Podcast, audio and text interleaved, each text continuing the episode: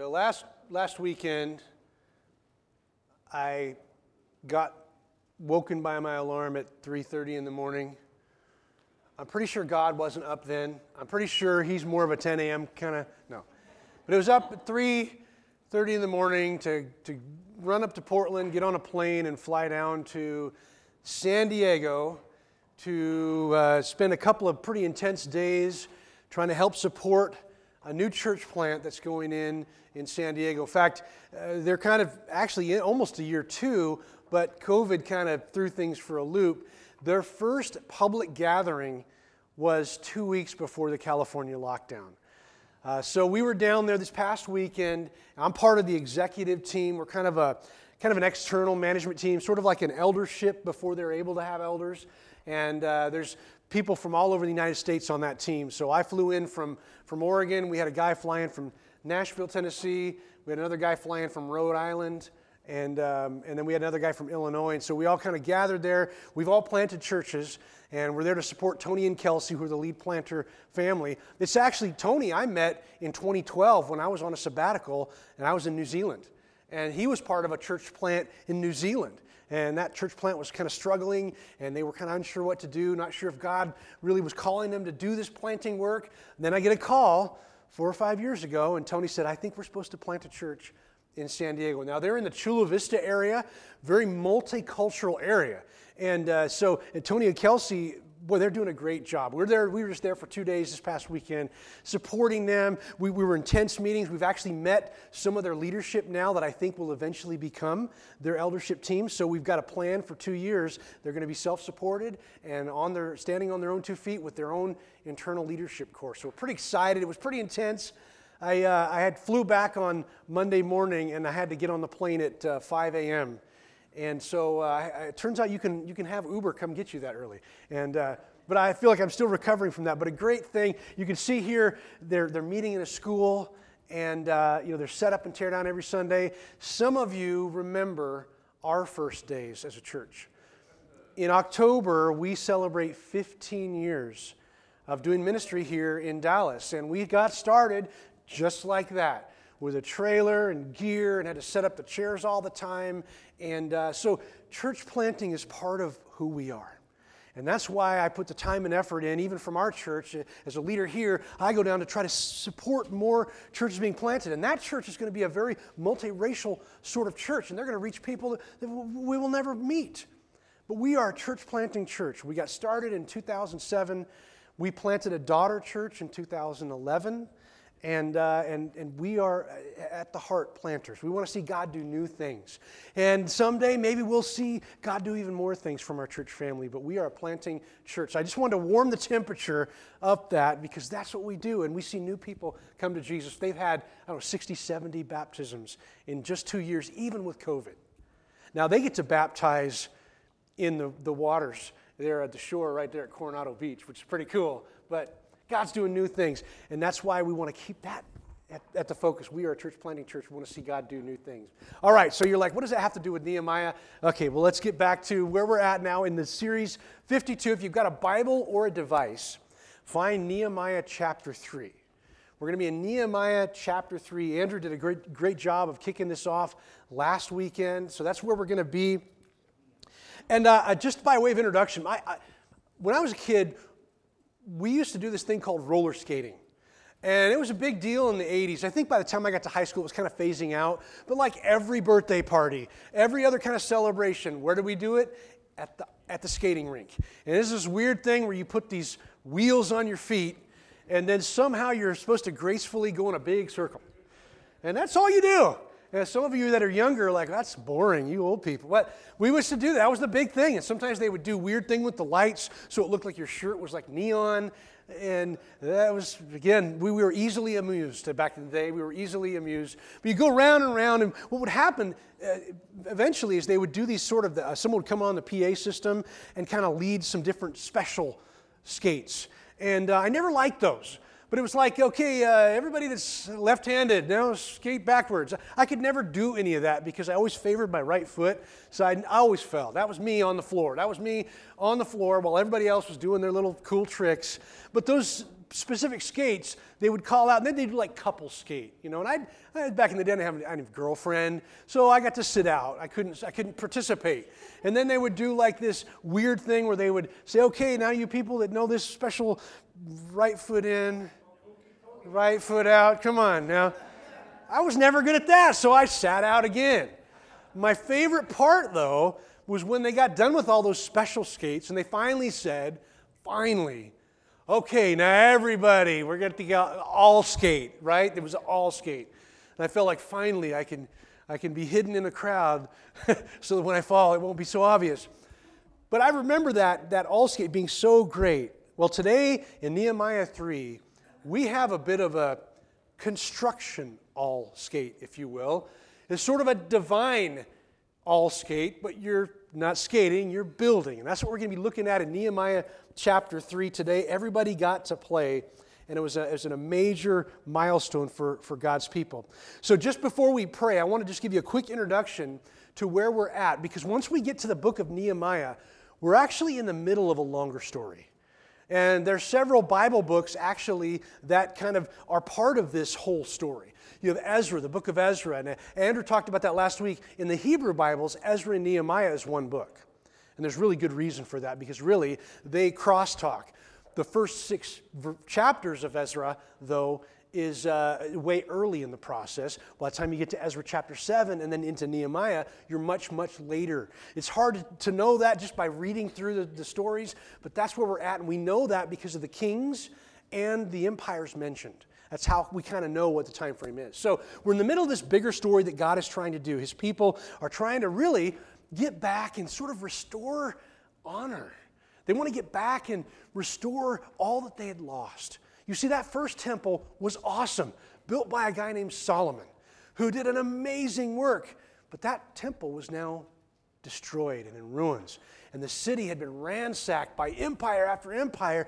And God's people, the remnant people, wanted, wanted to restore some dignity, restore the city maybe to a bit of what it used to be. And so that's what this whole project is all about. Wave one started in Ezra chapter one under a guy named Zerubbabel. Hard name to say, but they did good work. Now, Zerubbabel and another guy named Sheshbazzar is his name, uh, they come from what is now Persia. It was Babylon, and now Babylon, that's out. That's old history. Canceled. Now it's Persia. Persia comes in and takes over the world. So we have these empires that are coming in, but but Persia really wanted to make sure anybody that they conquer that might be a slight bit religious, we want to go ahead and honor whatever your religion was so that you, you can pray for us. And so the, the kings and all that wanted you to pray for them so that their sons would have a great line and, and great royal experience. And so that was part of the favor that the Jewish people got. And so they were, they were able to go back. And now only a remnant went back. Only about 50,000 of the larger group that were all still in exile, only a small group went back with Zerubbabel and Sheshbazzar. So they go back and they start doing, they start with the altar. Why, is, why do we start with the altar? Again, these kings wanted y'all to pray for them, so we got to start with that worship spot. So we get the altar done, and then what would come next? The city walls? No, no, no, no. We got to get that temple rebuilt. And so you see that process there early on. We're starting with the altar, then we got to get that, that temple. And, and, and you'll find if you read through Ezra, and I encourage you to do that, some of the people could have been like generations that remembered the original temple. And so when they get the, the, the, new one done, it's really, historically, that's the second temple, okay? That's the second temple. When they get it done, some people are like, yay, we're back to worshiping. But then the people that remembered what it used to be were like, boo. It wasn't like Solomon's temple. We remember the, the Solomon's temple. So that's what's going on. The second wave happens uh, with Ezra and Nehemiah. Now, there's opposition all the way through this.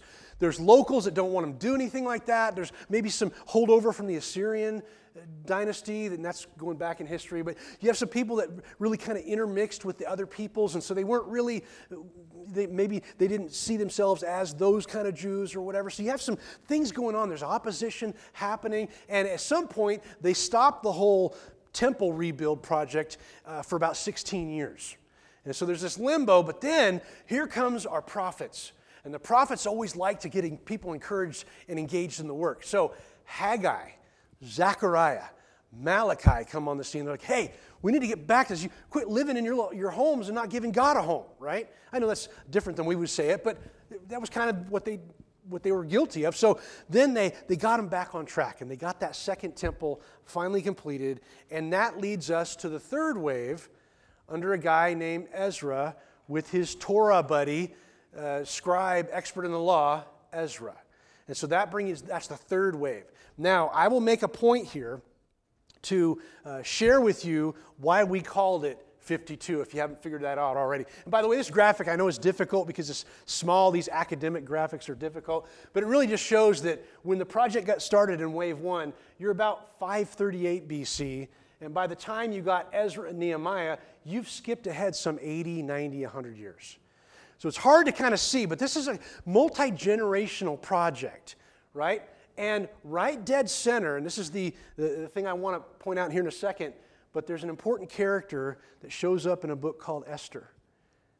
But hold on, before we get there, in chapter 4 and 5, we find out that what Ezra or what Nehemiah is going to do in chapter 3, the project that he gets started with the walls of the old city, that gets completed in 52 days. Now, I've looked at that number in Scripture and I can't find any other repetition of that. I realize you're like, oh, 52 weeks of the year. I don't really know that that was the case. I don't know they were trying to do that, but 52 days, they're able to rebuild the old walls of the city. And what does that mean for a city? That means you got what? Protection. You can, you can actually start repopulating it now. You have some safety. And again, the dignity of the people can begin. Because who's going to come from this group of people just a few centuries later? And Jesus is going to march through these very gates we're going to talk about. Right? So, God is doing amazing things. But 52 days, my contention is, and I'll just leave it here, I think there's a reason why in the third wave under Nehemiah, if you got your Bibles handy, look at Nehemiah. Look at chapter 1 and 2. You remember the story, right? Nehemiah was the poison checker. I know it sounds better to say cupbearer, it sounds much more lofty, but he was a poison checker. I mean, if, if, if the king's going to try some wine, you got this guy to try it first, just in case someone tries to spike it with poison. That was your job. So he finds out about the old city. Oh, old city of Jerusalem, and the walls are broken down, and it's just sad. So he's sad, spends about, what, couple months praying and trying to figure this out. Then he makes a big request to the king. And it says that the queen is right beside the king.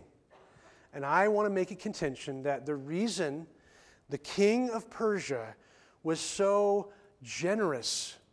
And so, whatever you need, Nehemiah, you got. Because I think the queen that was standing right next to that king was Esther. Now, it doesn't say it specifically, but I've always wondered why did he get everything he asked for? They're even sending an army with them. Like, how did the king, why was he so generous? Because I think a few decades before, there was a whole run in with Mordecai and Esther and the whole people, the, the whole town of Susa. Where are they at? with Nehemiah? Susa. Now, I can't prove that. I'll just let you mull on that for a bit. I think that's what's going on here. But again, multiple books in the Old Testament around this time frame, but we're talking about multiple generations, some 80 to 100 years in this process. Okay, that was the longest intro you've ever heard. So I apologize for that. The title of the message today is, is, is, you'll find out why doors, bolts, and bars. And that's what we're going to be talking about today. Let's take a, a deep breath. One, two, three. Get a good reset, breathe it out, and let's lean into prayer. Father, you're good and you're mighty. You're doing some great work. You've done it in the past and you're still doing good work. Father, I pray that you'd help each of us to do our part in the great work you've called us to. Father, speak by the power of your Holy Spirit to everyone here, whether that be online or in person, and may you get all the glory today. In Jesus' name, amen. Okay, you have to have your Bible open in Nehemiah 3. I usually don't force you to do that, but find it. Find Nehemiah chapter 3. I know that I'm really, you know, nice to look at and all, but get your Bible open because I want to show you something that happens with how the rebuild project works, and there's a reason why. So, uh, Nehemiah chapter 3, I'm going to open my trusty English Standard Version, large print. Thank you. Here we go. Eli, uh, let's start with uh, Nehemiah chapter 3, verse 1. Then Eliashib, the high priest, rose up with his brothers, the priests, and they built the sheep gate. They consecrated it and, and set its doors. They consecrated it as far as the Tower of the Hundred and as far as the Tower of Hanel. And next to him, the men of Jericho built, and next to them, Zaccur, the son of Imri, built. And on and on. You're like, wow, this is really just like reading a, some kind of a historical record or a spreadsheet or something here. But it goes on and on, naming people and the sections that they worked on. But what's cool about it is that actually there's a process here. That there was an actual process being done by Nehemiah and everybody building the building. So if you have your device, this is kind of a little interesting little follow the dots around, kind of like karaoke, follow the dots. Here we go. So they start where? The sheep gate. Now that's important. We're going to talk about that. But they start at the top. The north end is up there. They've got the sheep gate going. And if you'll notice in Nehemiah 3, he starts to carry you all the way around the city counterclockwise perfectly. That wasn't haphazard, is my point. We'll get to that.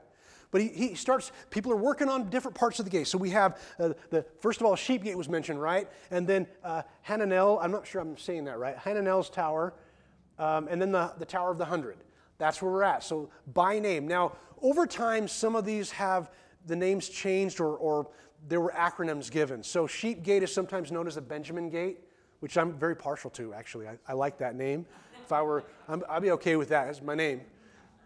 Anyway, I digress. So some of these have changed names over time, but most scholars think this is what we're, what we're looking at here. So we got the, the two towers there mentioned, and then as you keep going down, go ahead and do it. Look at your, look at your Bibles. Look at verse 3. What is the next place that you'd guess is mentioned?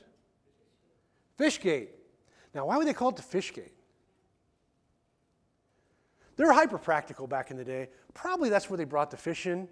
Probably also the sheep gate is where they brought in the sheep. Now, think about that.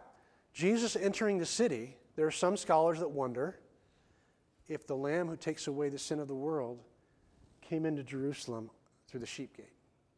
Ooh. Now, that's a, we're going to find out that's an important. They also name stuff after what happened there. So, yeah, they probably brought the sacrifices in the sheep gate. Probably a lot of commerce happened there. But if you'll, you'll notice, this just it carries you around the city. So, what do you think the next place is going to be mentioned? Look at verse 6. Yes, can you say it? Yeshanah, the old gate. Now, again, there's some question marks because we're not totally sure. We haven't found all these spots. But the next place, over and over again, we're going just right down the line. So, verse 6 talks about the gate of Yeshanah. And then, if you keep going, we get to the broad wall. You see what's happening? Over and over, this is a very intentional rebuild project, starting with one of the most important gates. Some of the gates that are mentioned are gates that were important for defense. The northern part of the city was important to defend. We'll talk about that. But look at that. What, what do you think the next place is going to be? Look at verse 11. The Tower of Ovens. You see it on there? Kind of in the middle on the, on the west side there. Uh, probably what happened there, there were some pizza ovens is what I'm thinking. Okay, that's probably where they did bread and stuff like that. Okay, okay. But maybe there were some pizza ovens. That's what I like to think of it. They were doing some good flatbreads back in the day. Maybe a little sheep cheese on it. I don't know. Okay, I'm making me hungry. I'm hungry. So we get the broad wall, then we got the tower or the ovens. Um, tower of the ovens. You just keep moving through this. You got the valley gate coming next. Isn't this awesome? Like it's going in order. And uh, now you'll notice that I've got two maps, and that was almost impossible to read, even that blown up. But I have this other map for a reason, because as we get down to the southern part, this is the old city of Jerusalem, or old city of David at the bottom. So the old city of David had places like the armory, uh, places where his mighty men hung out. Um, there is some speculation because we haven't found all this yet in the old city of Jerusalem. But that's where a lot, that's why you have a, a lot of those numbers in here like 1 through what, 6? Because we don't know exactly where those were, but that's what, what Nehemiah is talking about with some of these places that David would have built the king's garden, that sort of thing. But you'll notice as you get to the bottom, we get past the Tower of the Ovens, we get to the Valley Gate that's talked about in verse 13, uh, and then we get to the Dung Gate. Well, it's nicely called rubbish here, but what do you think happened at the Dung Gate? I don't know. I mean, Maybe that's where the garbage was. Um, I'm not sure, but that's down the southern part of the city. You have the rubbish gate or the dung gate. And then we get, we start to, to move through to the east side. And the east side is the Kidron Valley. Now, if you're on the east side of Jerusalem, if you just faced out east, you would see a line of uh, higher peaks. They're not like mountains like we think of, but they're higher peaks. One of them would have been the Mount of Olives. So they're kind of seeing some of those key places that we know so well from, from reading Scripture. So that's we're getting to the east side now. notice there's some pools down here, the spring gate, the water gate. I'm guessing that's where some of the springs were. And so you had to bring them into the city. Uh, Hezekiah's tunnels around the water gate area. Not the Watergate you're thinking of. Different Watergate. Totally, totally different Watergate. But the Watergate's probably where they had to bring water into the city. If you remember the story of Hezekiah, uh, he, he built a way for them to get water while they're being sieged. We have found that archaeologically. They found Hezekiah's tunnel. It's right by the Watergate. But here we go. We're, we're, we're, building all these places in order as they come around the city. Now, you'll notice this if you read through chapter 3, which I encourage you to do. I'm not going to read the whole thing, but you'll notice now sometimes Nehemiah has people working on sections near their house. Now, why was that interesting? Why would that be something? They're working near their house. Maybe kind of increase the ownership, making sure those beams, doors, bars, and gates are set correctly. And let's come back to that phrase. That phrase shows up probably four or five times in Nehemiah chapter 3. Scholars think the reason that the, the phrase is in there is because that was an intentional instruction. The way walls worked then were not like a single bit of brick just standing up by itself. These were generally thicker and they had kind of inward parts in them. And so when Nehemiah records this phrase, they laid, this is from verse 3, they laid its beams and set its doors, its bolts, and its bars. That shows up several times in that same order, meaning that they're doing this right. This is an engineered wall so that it could withstand attack. A single, you've you ever done that where you set something up and it's just going to fall right over if there's no supports? This was an intentional build of these walls. But people are building by their, their houses. We have the fountain gates, we have the water gates, and we have all of this going on all the way around. And they finally wind up, spoiler alert, where do you think they end up? Back at the sheep gate. That's where they, they end the whole process, is back at the sheep gate. And as we'll see next time, it took him about 52 days to do this work, this engineered work. And they end up back at the sheep gate. Now, we did a, a little background as to uh, what, you know, Nehemiah and Ezra and all of that, but you'll notice this was a very planned out thing. It seemed very intentional with what is named and where they're at and where they end up, what gets a little bit more attention. And you wonder, how did that happen? Did that just happen? You know, Nehemiah just like haphazardly, okay, you go here, you go here. Is that what Nehemiah was doing? Remember, and I don't know how far uh, you've read chapter one or two, but when Nehemiah went through this process, and then he finally asked the king of Persia, hey, can you support, you know, we need all these supplies. And they get back, Nehemiah's first three days back in the city, he didn't do anything. He didn't gather teams. He, he kind of acclimated. Maybe he's taking walks around the city, maybe weeping, praying, but he's thinking. And then, after two or three days of acclimating, then he gathers just a few trusted people. And at night, they go around the city gates. It was an intentional plan by Nehemiah, all formed from getting his feet on the ground, looking at the situation, then with a couple of people, they go around at night. Why would they go at night? Anybody have an idea why they would go at night? Yeah. Quiet, less people bugging them. Have you seen this YouTube video? You know, nobody's doing that to Nehemiah. He gets to actually go around and see what's going on. Maybe some of the areas just needed to be rebuilt a little bit, that they were already kind of still there.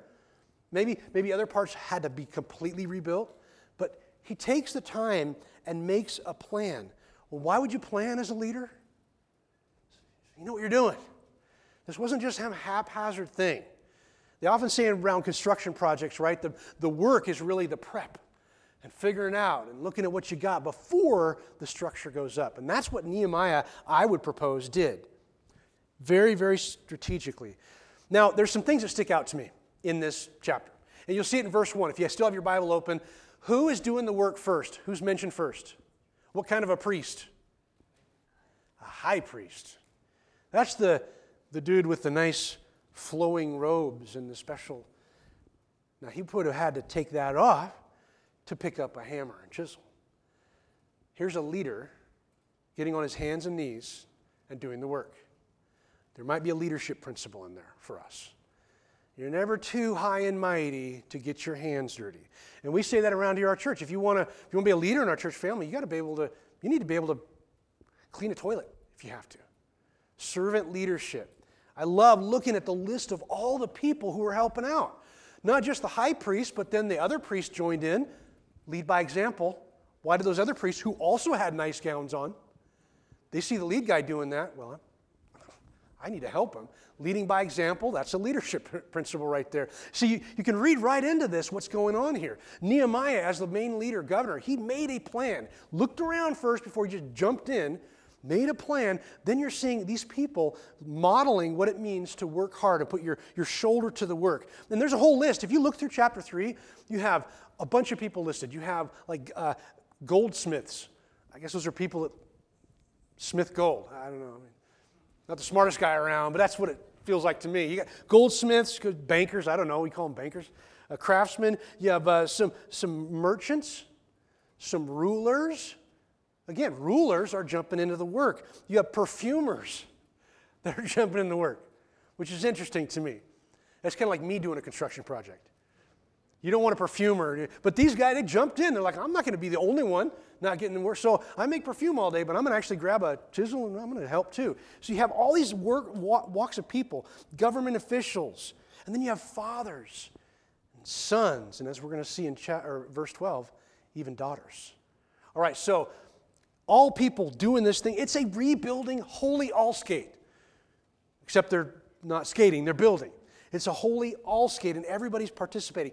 We have like 40 leaders mentioned just in chapter 3, 45 sections of the wall. We have about 10 or so gates repaired, six of which are key gates, like that sheep gate. All of these sections done by everyday average people and leaders. Everybody got their hands dirty, a holy all skate. That northern wall, the sheep gate, part of the reason that was important for them to give extra attention to, scholars have found a pretty big thoroughfare, meaning like a highway, an old ancient highway, that happened just north, which would be kind of north of Jerusalem proper. That's probably where a lot of the big trade people came in. Uh, you have the caravans from the east and the west. And, and, and you know, Jerusalem's kind of strategically set in, in the ancient Holy Land for all of those places to converge. And they think there was a big access road just north of the sheep gate. So it makes sense to me for defense, you better make sure that gate is well secured. And so they spent extra time, which is where you start and where it ends. So let me just point out a couple other verses too that might, might interest you. If you've still got your Bible open, look at that verse 5. We have this group of people, and I'm going to hash the name because I don't know Hebrew. Some of you that do, great, uh, I'll do my best. The Tekoaites. I think that's how you say it, Tekoaites. And we find out that these Tekoaites were doing some repairs in verse 5. But their nobles would not put their shoulders to the work.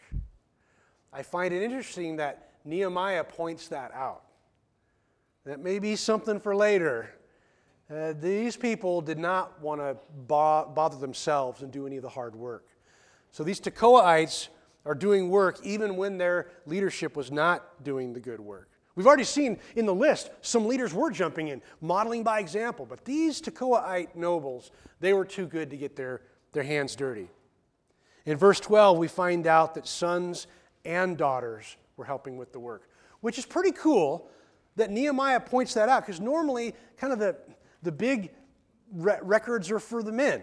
And here we go, in a very patriarchal society, the daughters are mentioned as putting their hard work involved. And I think it's beautiful that this family mentions the daughters were right there with the sons doing the hard work. That's verse 12.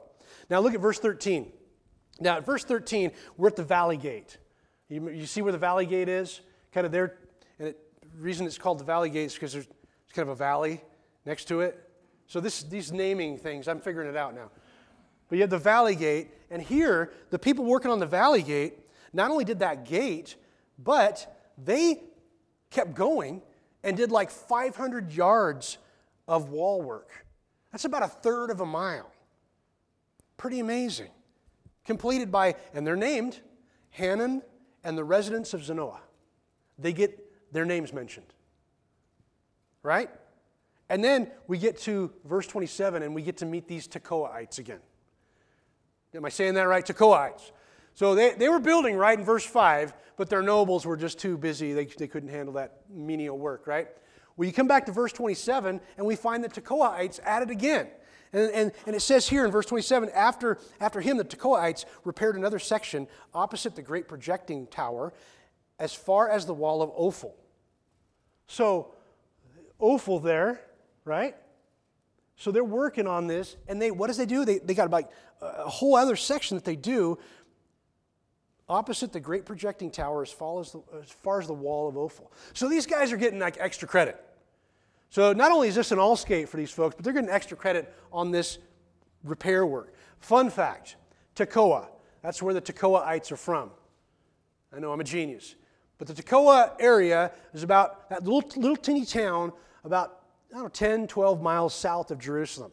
And there was a, there was a prophet that came from that hometown. Anybody know? this is like a Bible nerd moment for you. The, the prophet's name started with an A. minor prophet Amos. His hometown is Tekoa. Anybody get that one? Hmm, a few of you? Okay. Bible nerd moment. But here's something else pretty cool.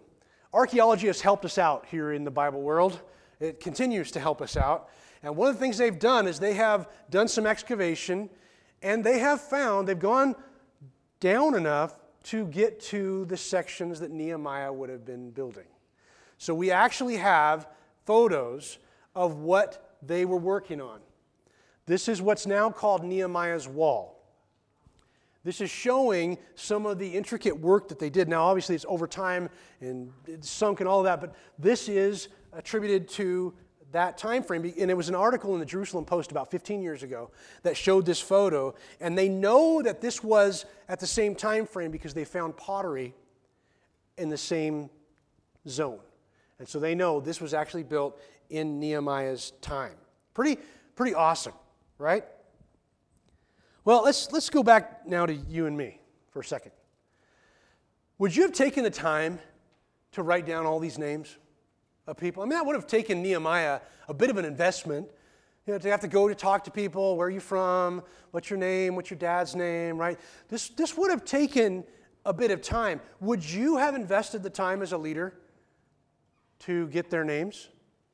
Maybe you would, maybe you wouldn't, I don't know. Maybe if you uh, had time, I, I, th- I find it interesting. he spent all that time to do that. And I would surmise that the reason, or at least one of the reasons, Nehemiah wanted the names and where they're from, and they're, well, there's probably two reasons. One, they would eventually repopulate the city, which is kind of a big deal. They're going to repopulate. People are kind of living out the, the outskirts, and they're probably going to start repopulating cities. So we need to name, we need to know names.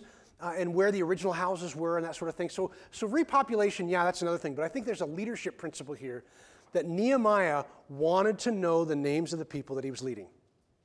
He wanted to know their names who was working here, so I know who this person is, I know who this person is. It's a great leadership principle. If you're someone in leadership right now, if you're maybe you're for a company, you're a manager, you're an advisor, you're a supervisor, get to know the people who are working for you. Names matter. So Nehemiah wanted to know who they were. Names matter. He, he, he saw dignity in every one of these families, even mentioning the family that had their daughters working hard. Great leadership principle there. So, gut check. How, how are you with work? Do you like work? Would you say you like work? See, because even if you like the work you're doing, there are some days that are hard. Even with the, something you love to do, if you feel like you're doing the thing that God's wired you to do, you still have hard days. But what would you think? I mean, do you find that sometimes with your work, you can tend to complain? Sometimes we do that. What about the work that maybe God is calling you to do? Maybe that might be the work of loving your neighbor or the work of serving, maybe in our church family, or uh, serving in the community. How is your attitude and your posture toward that? Are you willing to get your hands dirty and join God's divine all skate that we all have work that we get to do? Where's your attitude on that? I think it's a good gut check for where we're at because God has designed work for you to do and me to do. And it's the kind of work that was set before you were even born. We say around here a lot, right? Before you were born, God loved you more than you could possibly imagine, right? But God has also, before you were ever born, designed work specific, specifically for you to do. So, my only point today is engage in the work that God's called you to, engage in the work that God has for you. Don't sit on the sidelines, get all suited up, but never get in the game. Actually, do the work that God's called you to do. It's a beautiful thing, it's a fulfilling thing. It shouldn't be a burden, it should be something that's a fulfillment, especially because God has wired us. You don't believe me? Okay. Ephesians 2, 2.10. If you have a Bible, Ephesians 2.10. I'm going to prove this to you. It says this For we are created, we are, we are His created work, having been created in Christ Jesus for good works, that God prepared beforehand so that we can do them. God had already prepared way before you ever took your first breath. There was going to be some special work that you get to do that's designed for you. And we are, we are God's creative people, created in Christ Jesus to do good works that He's already prepared in advance. So, what's, what project is God calling you to do right now? I'm wondering how many of you are sitting on the sidelines and you've not said, Yes, I'm going to do it? Ask the Lord this week, what is the work that you've called me to do that I, maybe I've just not been paying attention to, or I've been lazy about, or I just haven't jumped in? What is God calling you to do? Engage in the work God has for you. We're going to see, and already we've seen in Nehemiah, some great leadership principles that we've already talked about, but I also see some humility that Nehemiah too was also doing the work. And we'll find that later. But he was jumping right in there with them. So we see humility and a willingness to get your hands dirty. That's a great leadership principle. Another one is this desiring to honor people and know their names. Great principle. Who needs your time and attention? Who needs to hear their name said? How are you doing, John? How are you doing? God has called us for great work. Imagine all of us saying yes to that holy all skate that God has called us to, to participate in the work that He's designed for each of us. I think that would be an amazing testimony to the world because the scriptures also say when they see the good works that we do, they glorify God. Imagine a group of people doing that.